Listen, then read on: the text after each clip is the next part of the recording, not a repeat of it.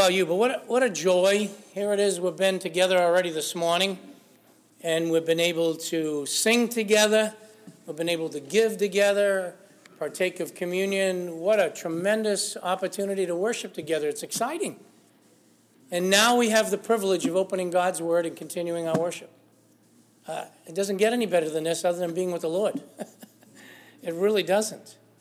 But I know we've been sitting for a while again, not to make you go up and down like a yo yo, but I think it's good to get the oxygen flowing again. And why don't we stand as I read our text to us this morning? We prepare for the study of God's Word.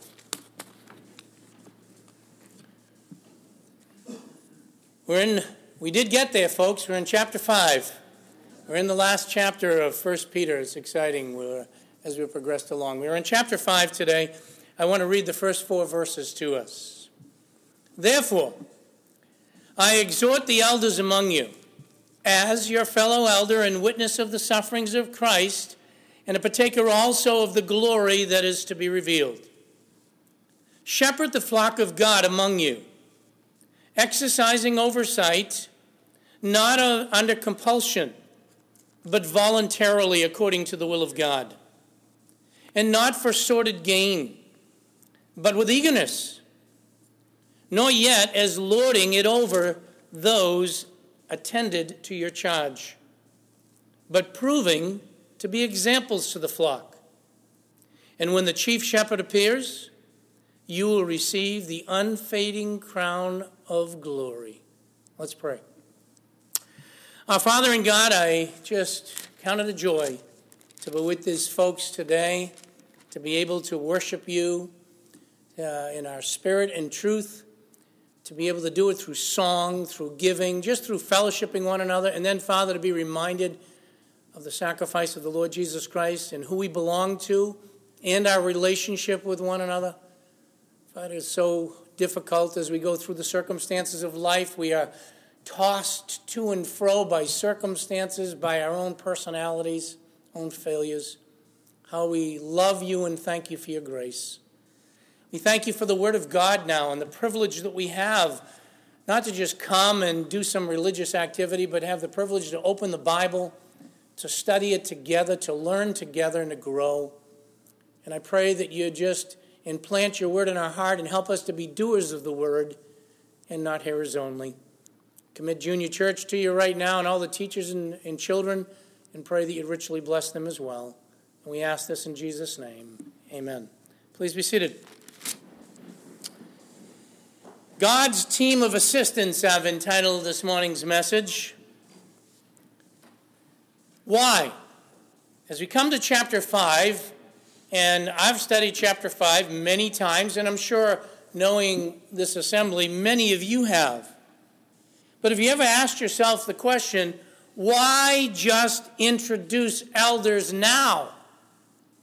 Why in this text? As we've been going through 1 Peter, is it just a change? There's a, a word therefore, we'll get to that, but there's a word therefore, and is it just a random change of direction where Peter's been talking and all of a sudden he just throws in elders? There are some um, that believe that this section has no relationship really whatsoever to the rest of the epistle.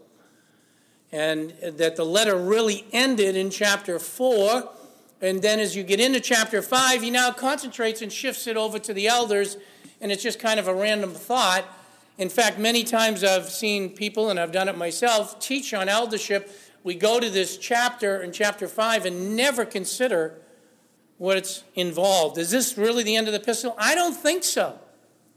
I think it's a continuation, and let me show you why in my studies I believe that he's just continuing in his message. In verse 1, you'll notice that Peter refers to, I'm going to do this quickly, he refers to in verse 1 that he is a witness of the sufferings of Christ. When you come to verse 8, uh, sorry, 7 of the context, we see in the context something very well known to you. Casting all your anxiety on him because he cares for you. A verse that's many times been taken out of context. But he's been talking about suffering. Now he talks about your cares being casted on him. When you come to verse 8, he comes to be sober, Be of a sober spirit, be on the alert, because your adversary, the devil, is prowling around like a roaring lion, seeking someone to devour. And that pertains to you and me, by the way. He is seeking to devour you and to devour me. That sounds like suffering still continuing. By the time you come to verse 9, notice what he says. He's winding down the epistle. He says, But resist him firm in your faith, knowing that the same experiences, watch this, of suffering. When you go to verse 10, you notice what he says after you have suffered a little while. I think the point's been made. If you've been with me as we've been studying this epistle, I don't think he's changing direction at all. I think he has another thought that's coming in, but he's still dealing with the same thing that he started in chapter 1, verse 1, and he's continuing on. What is that? Christians were suffering. And as believers, we've said it over and over again. We concluded again last week that if you live for Jesus Christ, you will suffer persecution. There is no two ways about it. It isn't just I'll believe in the Lord Jesus Christ and then my life is supposed to be wonderful. Well, it is wonderful beyond belief, but it involves suffering in many ways, shapes, or form. And he's been teaching that. He's been showing that the people need help in this suffering, and Peter's been addressing that. And as he's been addressing it, the people that he's writing to need help from other people, and they need examples that they can follow. They need examples because they're going through some real circum- circumstances of life that were difficult. They need encouragement, not just encouragement by Peter's word, but they need encouragement, practical encouragement that they can see and that they can witness and are examples to them. Well, we could say the same today. Don't we need examples for us? Don't we need encouragement like that that's practical? The answer is yes. Now, we can look at some biblical examples, can we not? By the way, Peter could have. These disciples of Christ could have done that. Let me give you some examples. Moses, these people are tremendous encouragement to me. Moses, Joseph, Job of the Old Testament, David, and all that he went through. How about Daniel? How about Shadrach, Meshach, and Abednego? How about Esther when her life was on the line? How about we move to the New Testament? How about the Apostle Paul? How about Timothy? How about Stephen when he was dying? How about Peter himself who's writing this epistle? There are endless, aren't there, examples that we can look to in the scriptures uh, that are there for us. Yes, that is true. However, they aren't here. We can read about them and we can learn and we can be encouraged and we can go on. And even with Peter, as he's writing to them, why didn't he just focus on himself and end it there? Because Peter would die also, and he would not no longer be around. And that is true at every gen- generation. Well, then you say, okay, that's fine. Peter are gone, they're gone. We can be encouraged.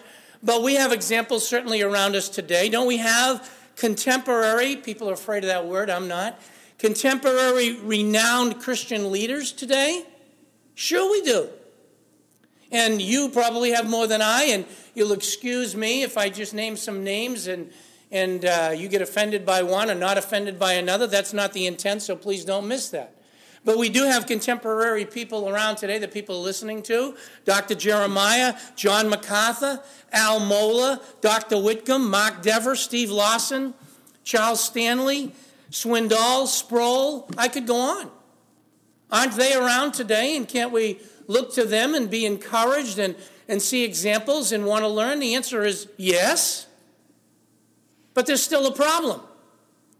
What's the problem? They may be good and they are in many situations. And the ones from the scriptures are good, and they are. And we can look at their writings. Certainly, we have the scriptures. And certainly, some of the men that I've mentioned, we have their writings, and, or we can listen to them and watch a DVD. And that can be helpful to us. But there's still a problem. What is the problem? Number one, let me give you just two things, and there's others, but I'll give you two quickies. One, they are not readily available. I can't go to Moses this afternoon and say, Moses, I gotta, can I sit down with you? I'd love to do it. Above all, obviously, I'd love to turn around to Lord Jesus Christ and say, you know, let's chalk my afternoon schedule. Can I have some time?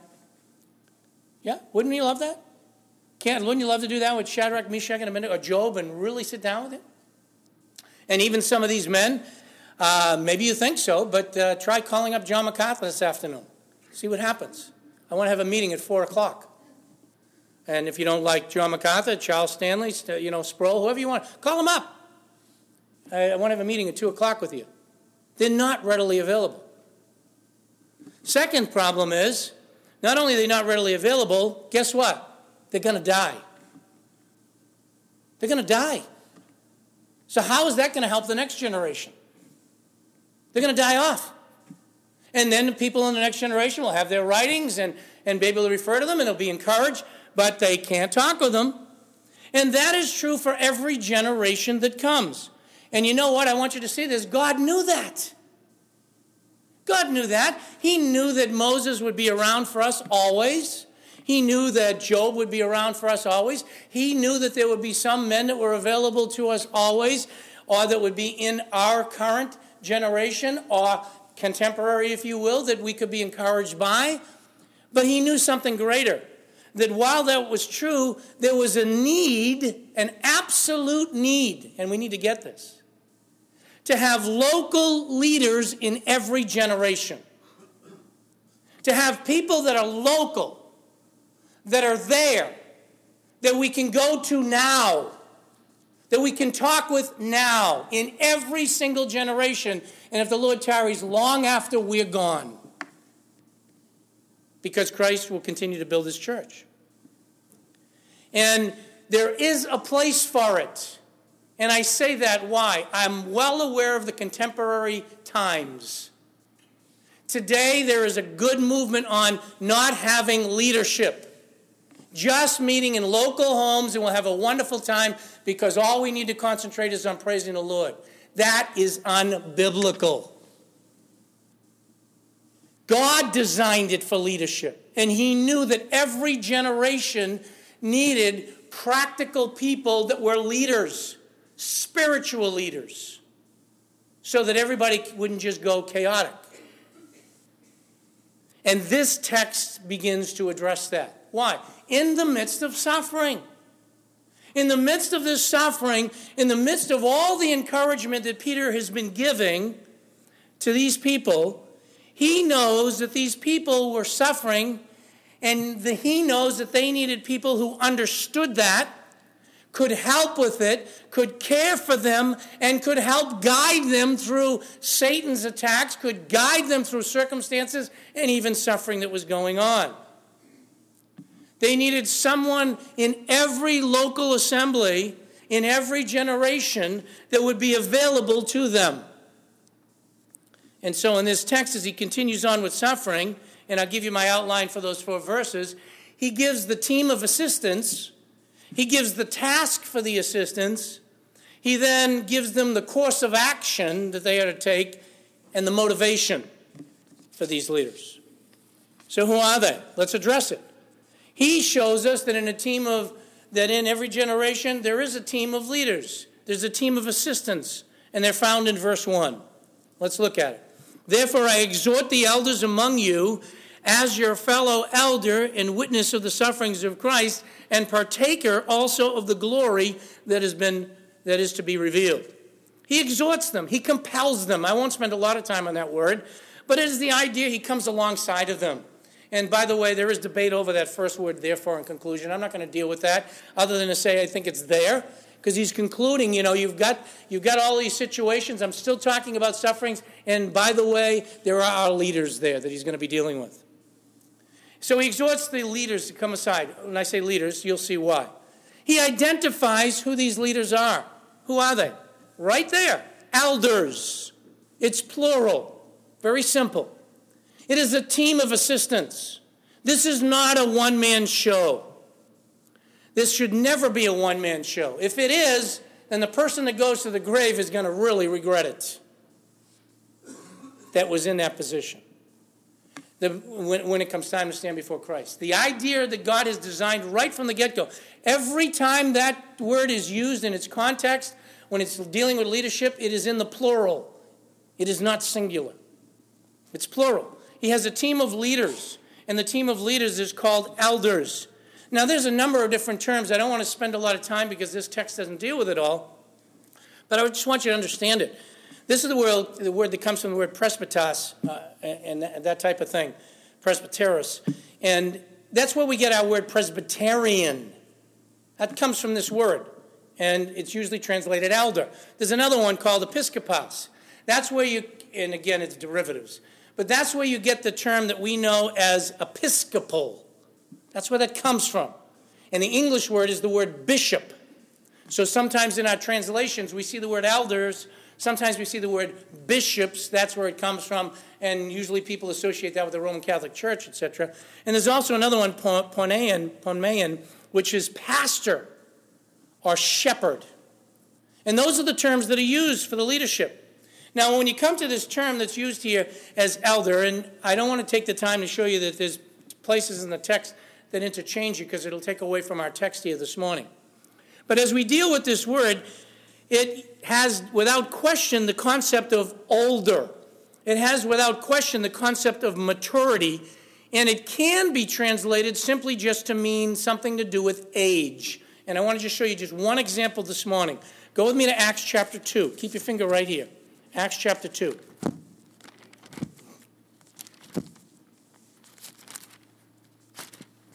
In Acts chapter 2, there was a lot going on early in the early church. And when you come to verse 17, there's a quote that goes to the book of Joel.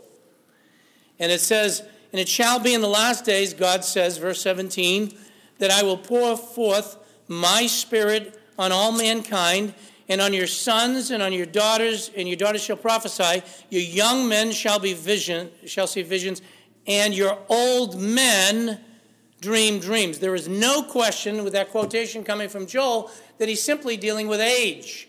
Young men, old men, and so forth, and that's all it's dealing with. It's not dealing with a position.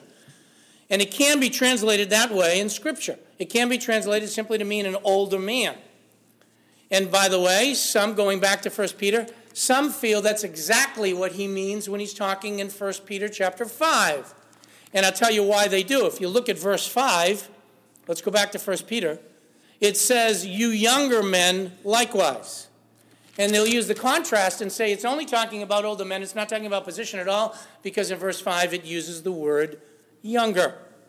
That is one way it could be understood. But the second way it can be understood is referred to the leaders to refer to the shepherds, to refer, refer to the, those that are involved in oversight. And I believe that the whole entire context of chapter 5 would have us translate it that way. It has the idea of age behind it or maturity, but he is dealing with officers. Why? Because notice the terminology that he uses, and we'll go through it. He talks about shepherding the flock, he talks about having oversight of the flock. And then he talks about accountability to the chief shepherd. He's talking to a specific group, not just an older man.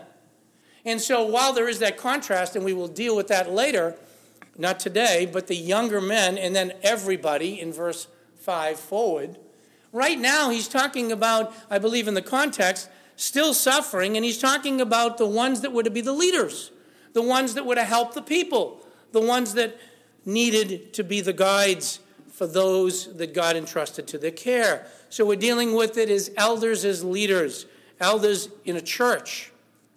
Now, he doesn't deal with the qualifications in this text, so I won't.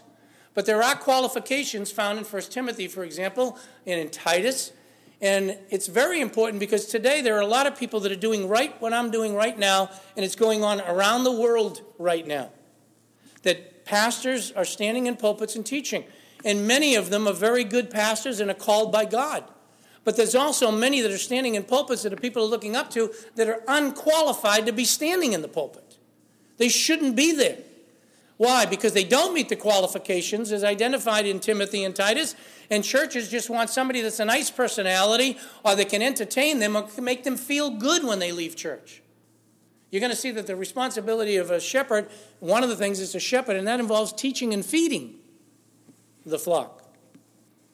Well, I won't deal with that, but I want you to see this. He's dealing then, what we're saying, with the leaders in a, watch, local church. How do you know that? Look, he says, I exhort the elders. Now, the next term, I consulted a lot of commentaries, a lot of very good commentaries, and I didn't find one that commented on these two words. But I'm going to comment on them. I exhort the elders among you. Why? I think that's important. That drives home the point that I was talking about. It's among you, it's local leadership. Those are the ones. You can't, you can't really go and have time with the other people. You can learn from them, but they're not going to be involved in your life as a local elder should be and can be. And Paul knew that. Peter knew that. And that is why, as you find in the book of Acts, Paul went around from church to church, and what did he do? He set elders in every church.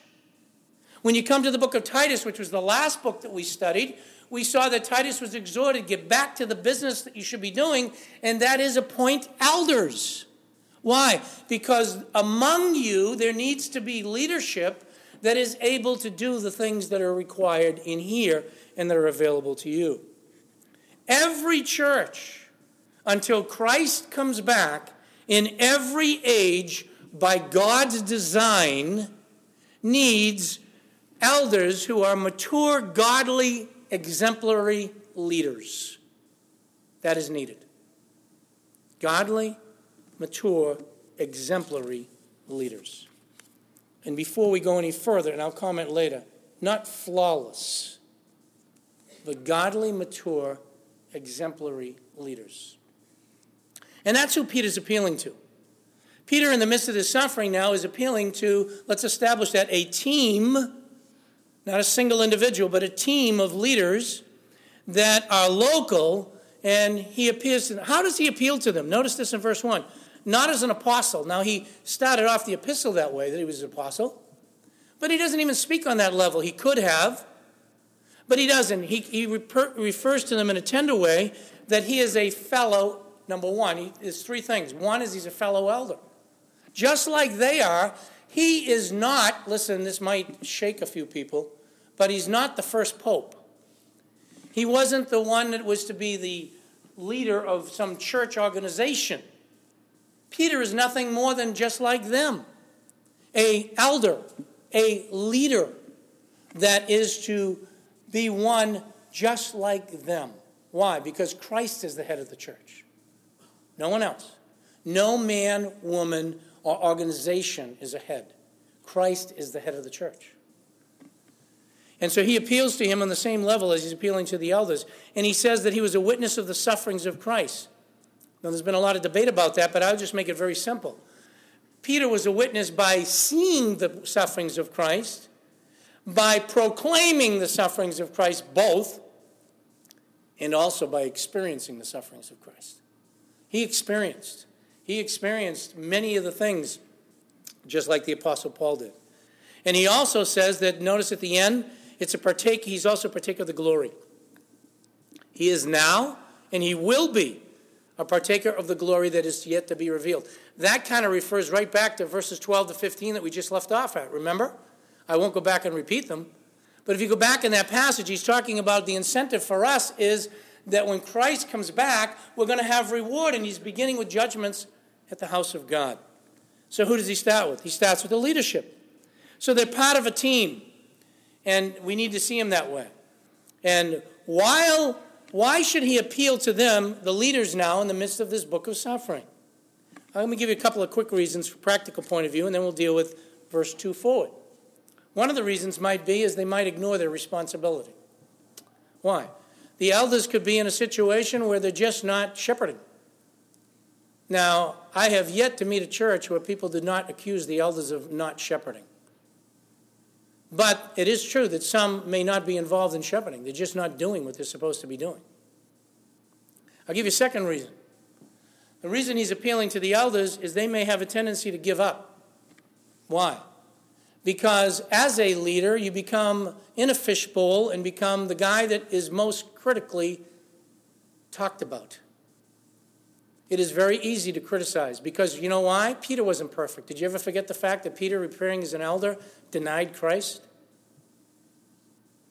Peter deserted Christ?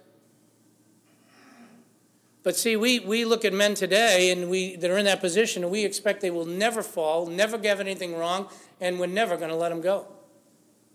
And so, what do you have? You have it constantly. You cannot imagine in the years that I've been here, Pastor String has been here longer and in the ministry. But in the years that I've been in the ministry, and I would say, even just, I'm amazed at what's happened even in the last two years, the amount of phone calls that I've gotten and people that I've talked to that have quit the ministry. And many of them have quit because they can't take it anymore. They just had it. They don't want to shepherd people anymore. Because while they're trying to love them, they're being basically torn to shreds. And so they give up. So he's appealing to them because I, I would give you one practical reason is they might not be doing their job. Secondly, they might want to give up. And the third reason that I would give you from a practical point of view that I've experienced in discussing with men is because they look at their own weakness and failure and basically browbeat themselves, and rather than focus on what God's called them to do, they again walk away because they just say, I can't do it. Almost like Moses started. Remember, I can't do this job. That's good humility, but if God's called you to do it, you've got to do it, and you want to do it. So, who's he referring to? He's referring to the elders, and he's going to give them charge. And here's what he tells them, and he's dealing with it in a local assembly. And our elders here, we all need to pay attention. What is their task? Chapter 2, verse, uh, chapter 5, verse 2, excuse me, first part. Here's the task shepherd. There it is. What is that? Tend to the flock. That's what it means. It's not a complicated term. Tend to the flock. That involves a lot of things. That involves feeding the flock. That involves taking them out to pasture so that they get good food and not something that's going to harm them. It talks about the concept of shepherding is to protect the flock, protect them from themselves, protect them from others that might come and hurt, to care for them, those that are wounded, those that are having difficulty, to be there to tend, to try to help those wounds, to lead them, to lead them into green pastures, to lead them by example, as we'll see to guide them. Isn't it interesting that he says to them, I want you as local leaders to what? Shepherd, feed them. And by the way, any pastor or any elder, that's what they should be doing. Shepherding, and I'll tell you who in a minute, but to be shepherding. Not just playing church, not just looking at a position. No one should ever turn around and say, Hey, I just can't wait till I can become an elder because I want that title. You know what? Don't ever become an elder. Because you better have a heart for the people. Better have a heart to shepherd. Where do you think Peter got that idea? Let me give you one suggestion in my studies. Go back, keep your finger here, just one quickie. Go to John 21.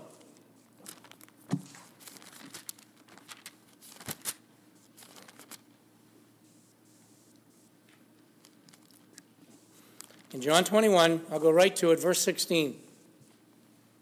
This was after Peter had denied the Lord. The Lord's resurrected. He sees him, and what happens? Verse 16 of chapter 21. Verse 16.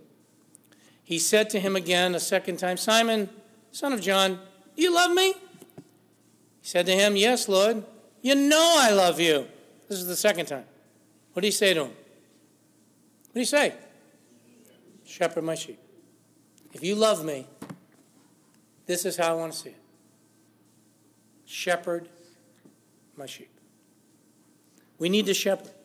And now he's exhorting the elders in a local church. You see, Peter can't always be there. These other Bible figures can't be there. But locally, right with the people, in among the people are more sheep, but they are leaders of the sheep too, and they're called shepherds. And why do they need shepherding? I can tell you why. Because sheep have a tendency to wander. Sheep, sheep have a tendency to drift. Sheep have a tendency to be scared when something comes along that might frighten them. To be quite frank about it, and we're all sheep, I'm including myself, we're not too bright. Sheep aren't the brightest animals in the world. Also, they can get confused by what comes their way. And if they don't have the right guidance, just not know where to go. So they need shepherds. And God knows that. But I want you to catch this. In giving them the task, he says to shepherd, but notice this in verse 2 Shepherd who? The flock of God.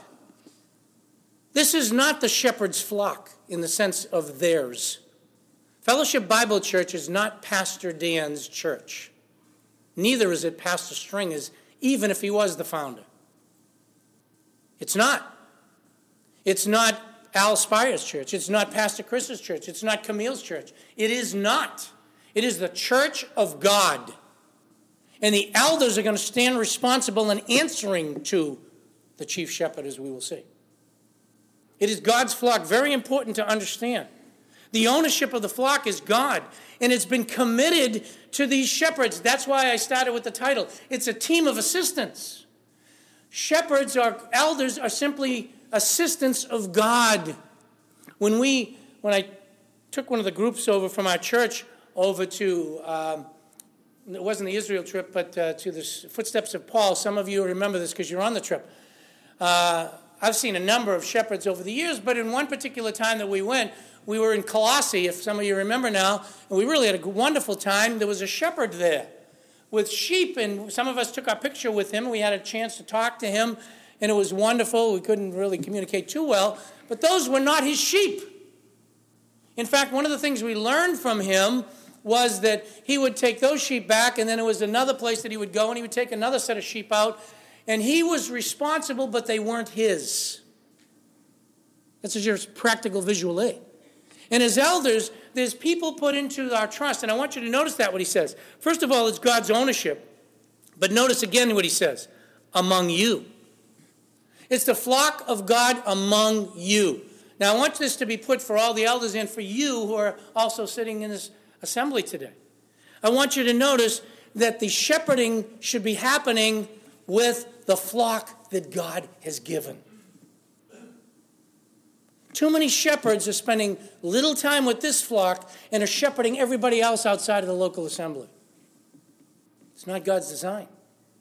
I want you to catch this. Notice in verse 3, we'll get to the not lording over them. Watch this. Those allotted to your charge. It is God's design. You are not in this church because it's a mistake if you're attending here. You know why you're here? Because that is part of where God wants you, and you have been allotted to the care of the shepherds, under shepherds in this church. And so, even I myself and the other elders sitting, we need to understand that you know what? There, let's be honest with ourselves. Let me start with myself. There are difficult pastors. There are people that are just a pain. There are people that sometimes have a bad attitude. There are people who sometimes are so aggressive. There are people who sometimes I just don't know where they are. They're too busy. Is that being fair with myself? Everybody said, Yeah, yeah, absolutely. And all the other things that are wrong with me. Okay, there are shepherds that are like that. But you know what? Sometimes the sheep are worse. And sometimes with the sheep, honestly, they're very difficult, and you wonder why in the world is that person? I, you know, I didn't want to pay attention to that person. Listen, elders, everyone that God's entrusted to our care, we had better be shepherding. Doesn't matter what their personality is. It doesn't matter how difficult the sheep are. We have a responsibility to shepherd and to care. And sometimes, you know, there's the concept of I just wish they'd go into I'll be honest with you, that happened to me one time, but I want you to give the context. I called up another pastor. I do that. Someone left this church, and I called up another pastor and I said, I want you to be aware of the situation and whatever. And because they're now attending your church, and the pastor basically saw me as the problem and said, yeah, no, I don't see any problem. And, you know, what's the, what's the real difficulty here? And I brought them back to the scriptures and I said, this person's been involved in sin, da da da da, and whatever. And the pastor said, Well, I don't see it that way. And I said, Fine. And I did say this I said, I've shepherded as much as I can. My shepherding's done. I want you to know that you're going to stand before God. You are now shepherding that person. Those are my exact words. And we, that person's never been back to this church. And that person did get involved in some other things that that person's shepherding. And what, why am I saying that? I can only shepherd those under my care. And there are some very difficult situations, but it doesn't matter. We have a responsibility because God's allotted them, and it's God's flock. And that's what makes the joy of a local assembly. We have shepherds that are here, and we have sheep that are here, and we ought to be working together in this local assembly. If God wants us someplace else, He'll move us along. So each one that God sends here is from God. And then God's sheep, uh, you notice this, need shepherds that have a heart like His. Why? Because He's the good shepherd. And the sheep will not only suffer, but so will the shepherds. And here's what he says the course of action is found in verses 2 and 3. Uh, the method or the manner, if you will. Um, so he doesn't just tell him the shepherd, he shows him how to do it. And it's a series of negatives and positives. The first thing, notice what he says, though. He says, exercise oversight. Take the responsibility. Don't let someone in a local church have you not take the responsibility because of criticism. Take that responsibility. Some may not like it. Remember Moses? I brought him up, so I'll use him. Even Aaron and Miriam complained about him, and they ended up, she ended up with leprosy. Remember, and, he, and the Lord had to correct that because of the graciousness of Moses.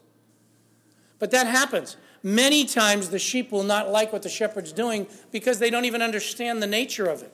And they'll complain against them. You look throughout all of the Old Testament and into the New, and you will find time, time and time again Paul's defending himself, Peter's defending himself, David's defending himself and running for his life, Moses, and on and on it goes. Why? Because those entrusted to them normally are complaining about them. But he says, nevertheless, take the charge. Exercise the oversight. Be a man. Take your responsibility. And then he gives these negatives and positives, and here they are quickly. He says, not, here's the things to avoid, and here's the things to do. Not under compulsion. Not because you're forced to, in other words. Not because I have to. An elder should never serve that way. Or not because I've been appointed to the position. Or I guess I must. Not half heartedly. Not lazily. That's the idea. How should we do it? Cheerfully. That's what he means when he says voluntarily. I won't turn you because time's getting away. But in 2 Corinthians chapter 9, you get an idea of this. He says, if you're going to give, don't give grudgingly, give cheerfully. That's the word that's used here. An elder should be serving not because he has to, but because cheerfully he desires to do that. Why? Because he's there to please God, not even to please the sheep.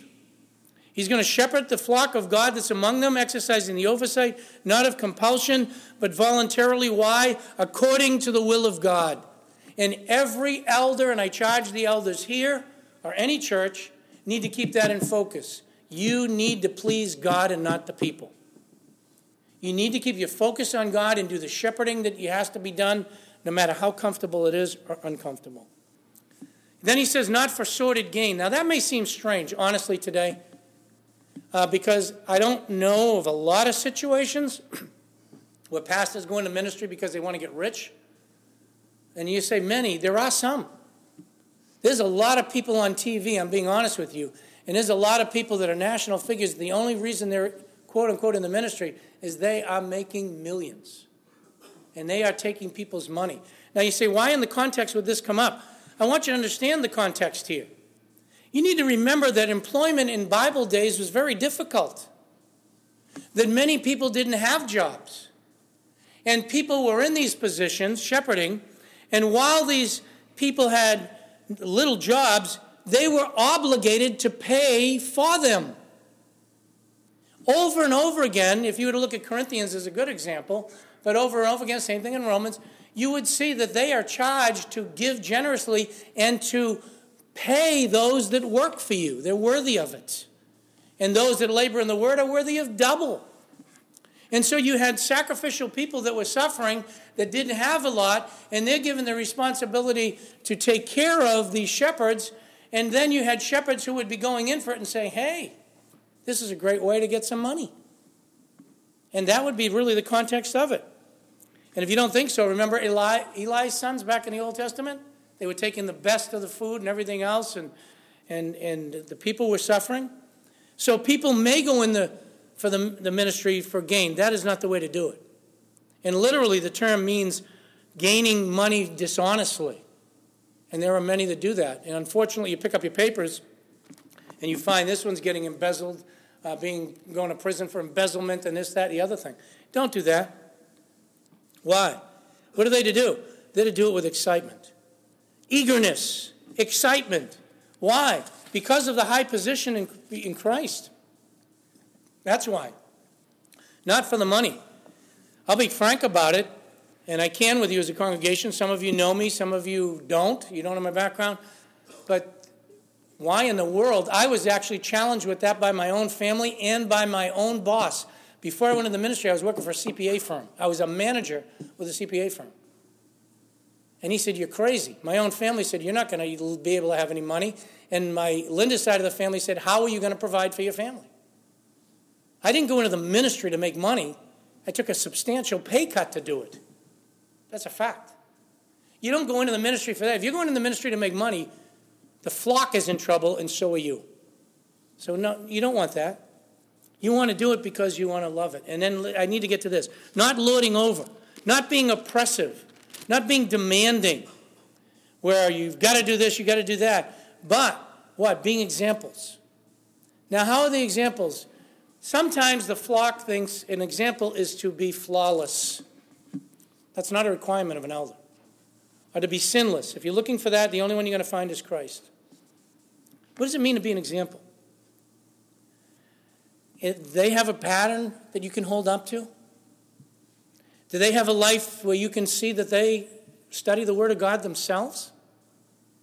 That they know the Word of God?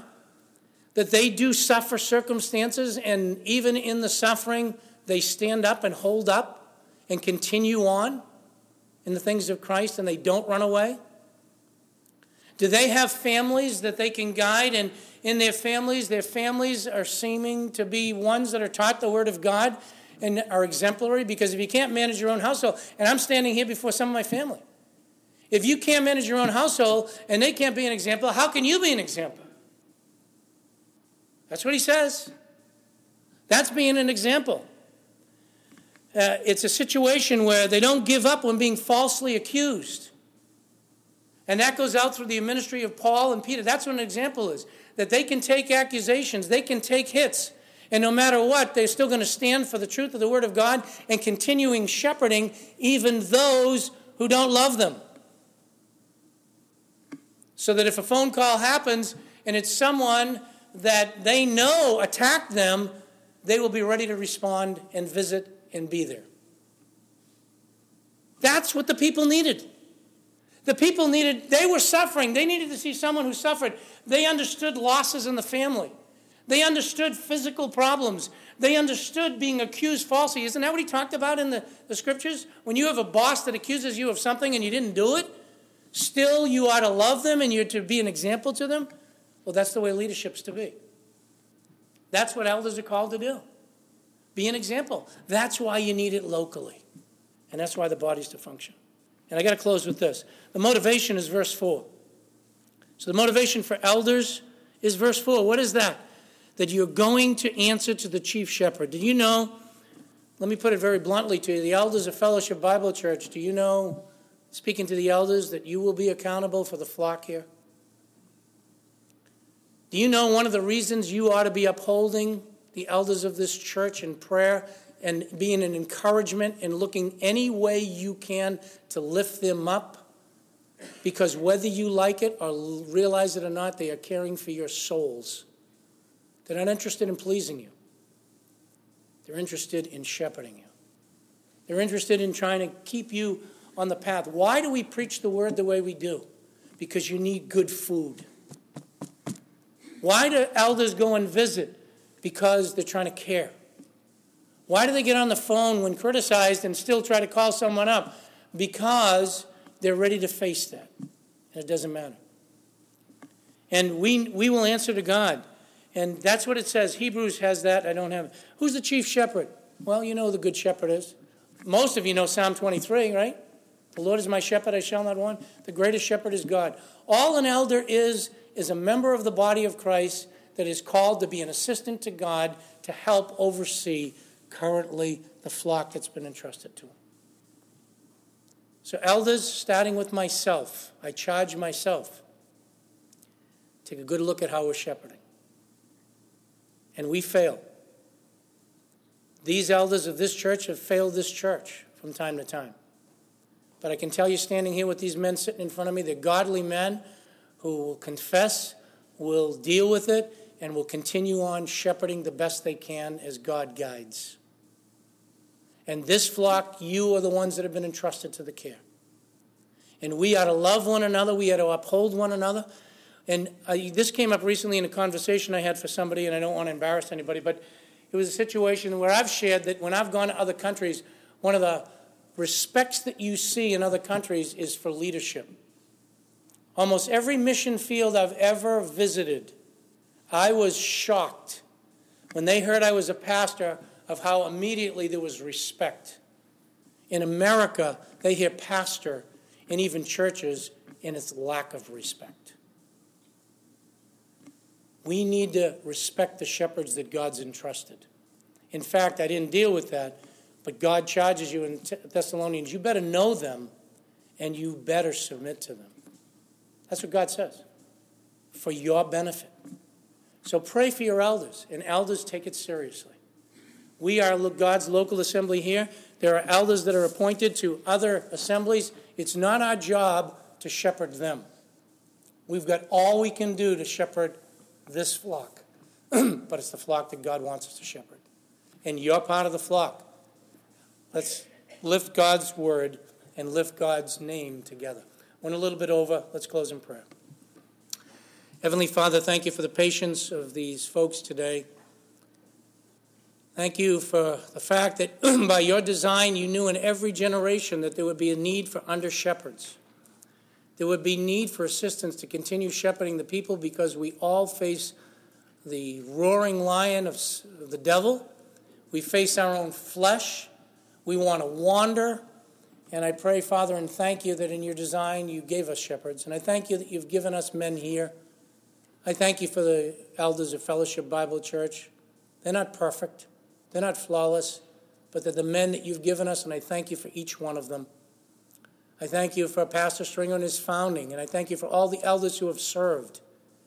And we pray, Father, you'd encourage the elders and help them to shepherd well, and help the flock to see the importance of building up the body and submitting to the leadership and being a part of this flock that you've entrusted.